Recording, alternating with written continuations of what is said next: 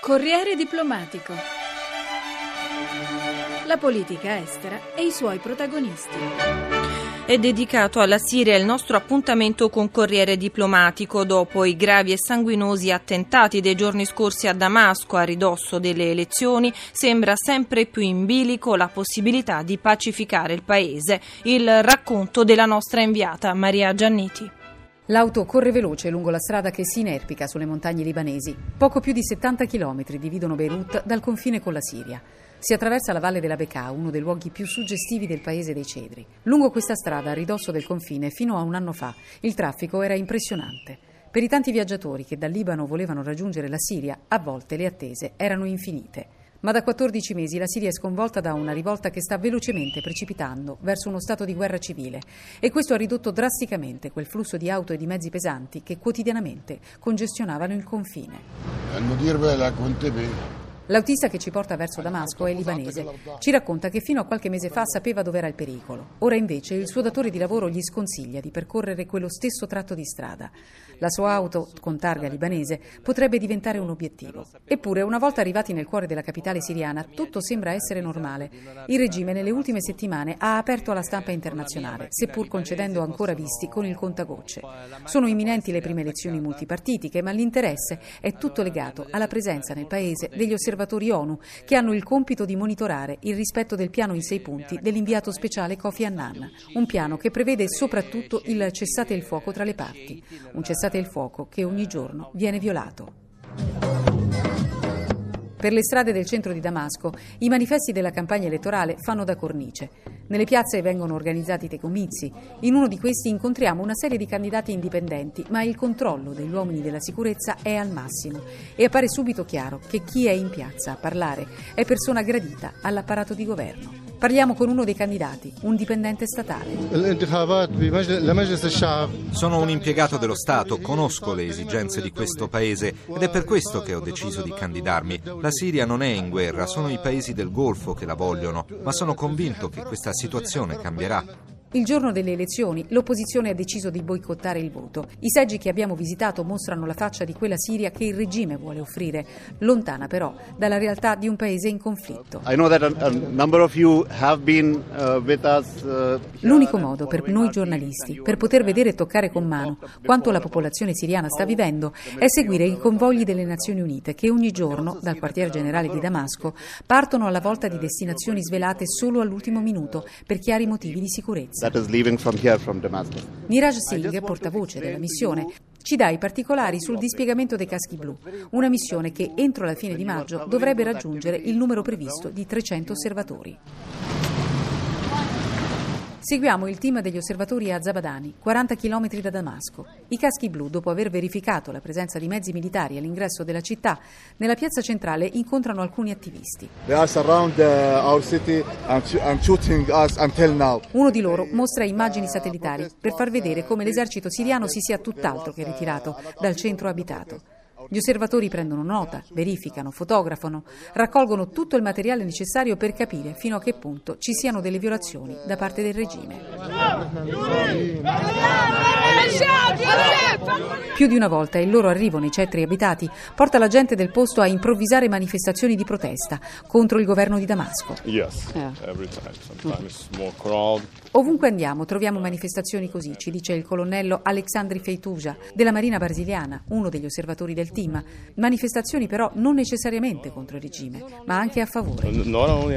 La missione dell'ONU è sul terreno da pochi giorni, eppure è come se camminasse sulle sabbie mobili. E lo abbiamo vissuto sulla nostra pelle, anche noi giornalisti, che solo tre giorni fa seguivamo un convoglio delle Nazioni Unite a Daraa, convoglio guidato dallo stesso generale Mood, capo della missione ONU. Un ordigno posto ai margini della strada è esploso alle nostre spalle e ha investito in pieno un camion carico di militari. Alcuni di loro sono rimasti feriti. Abbiamo visto la paura negli occhi dei giovani soldati, la rabbia dei loro comandanti. Un attacco che molti hanno definito un avvertimento alla stessa missione ONU, ma sul quale il generale Mood è voluto intervenire incontrando noi della stampa poche ore dopo. This is exactly Questo è esattamente l'esempio del tipo di violenza che mette a rischio la vita della popolazione siriana ogni giorno in molte città del paese. Il futuro della Siria verrà deciso principalmente dagli stessi siriani, sulla base di un processo che vede coinvolte tutte le parti, la comunità internazionale, il governo, le opposizioni. Chiunque qui in Siria o fuori dal paese pensi che la scelta di più armi, più esplosioni, più violenza sia l'opzione giusta, il mio messaggio è molto chiaro. Non è l'opzione giusta, è quella che non dobbiamo scegliere e ancora abbiamo la possibilità di decidere. Solo due giorni fa Damasco è stata teatro dell'attentato peggiore dall'inizio della crisi.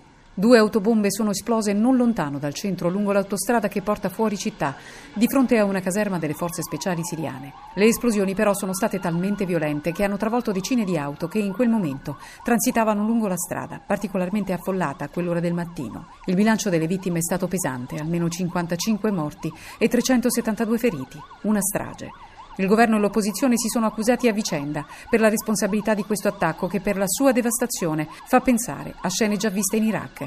La paura ormai è che manchi poco alla caduta definitiva del paese in uno stato di guerra civile e la crisi siriana ha dominato la scena dell'incontro che il ministro degli esteri Giulio Terzi ha avuto alla Farnesina con i rappresentanti della Lega Araba a servizio di Carmela Giglio. E la Siria, il dilemma che sta dilaniando il mondo arabo che rischia di far saltare i già precari equilibri del Medio Oriente dopo i sussulti delle primavere nazionali.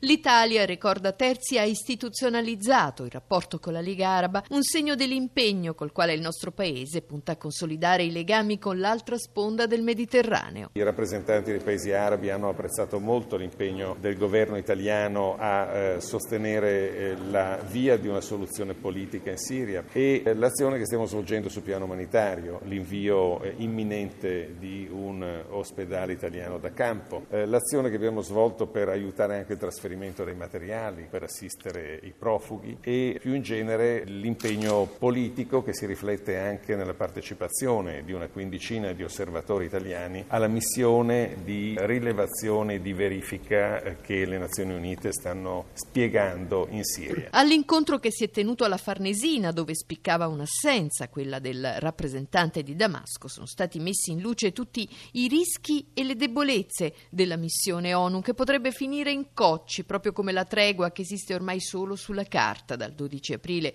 le vittime sono state oltre 800, stritolata da quella strategia della tensione che sta affossando il piano di pace sponsorizzato dal Palazzo di Vetro. Con la Siria che scivola lungo il piano inclinato della guerra civile, affrontare l'emergenza umanitaria non basta. L'opzione militare è un non senso senso, anche solo menzionarla è considerato un tabù. La chiave resta politica, la via d'uscita per scongiurare un aperto conflitto che trascinerebbe nell'instabilità permanente l'intera area potrebbe essere quella suggerita dal premier turco Erdogan nella sua visita a Roma. Ancora terzi. Un'altra direttrice potrebbe svilupparsi in Consiglio di sicurezza con un'azione più incisiva della comunità internazionale e anche con una presenza di due o tre eh, mila osservatori se il Consiglio di sicurezza lo decide succederà. Mentre i riflettori sono puntati sulla Siria, c'è un altro paese che rischia di essere relegato nel cono d'ombra della diplomazia internazionale, la Libia, che il prossimo 19 giugno dovrebbe votare per l'Assemblea Costituente, il condizionale d'obbligo, visto